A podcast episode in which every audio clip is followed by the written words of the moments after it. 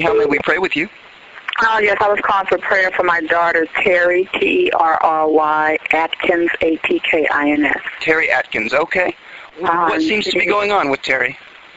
Well, she's uh, she's a recovering drug addict, and it looks like to me that she's probably trying to slide back into that, and I don't want that to happen. What, Uh, what kind of drugs? Um, crack, uh, meth? Uh, alcohol and cocaine, I think. I'm not for sure. Oh my lord, that's a lethal combination. Okay, well let us begin our prayer. hmm Are you ready? Yes.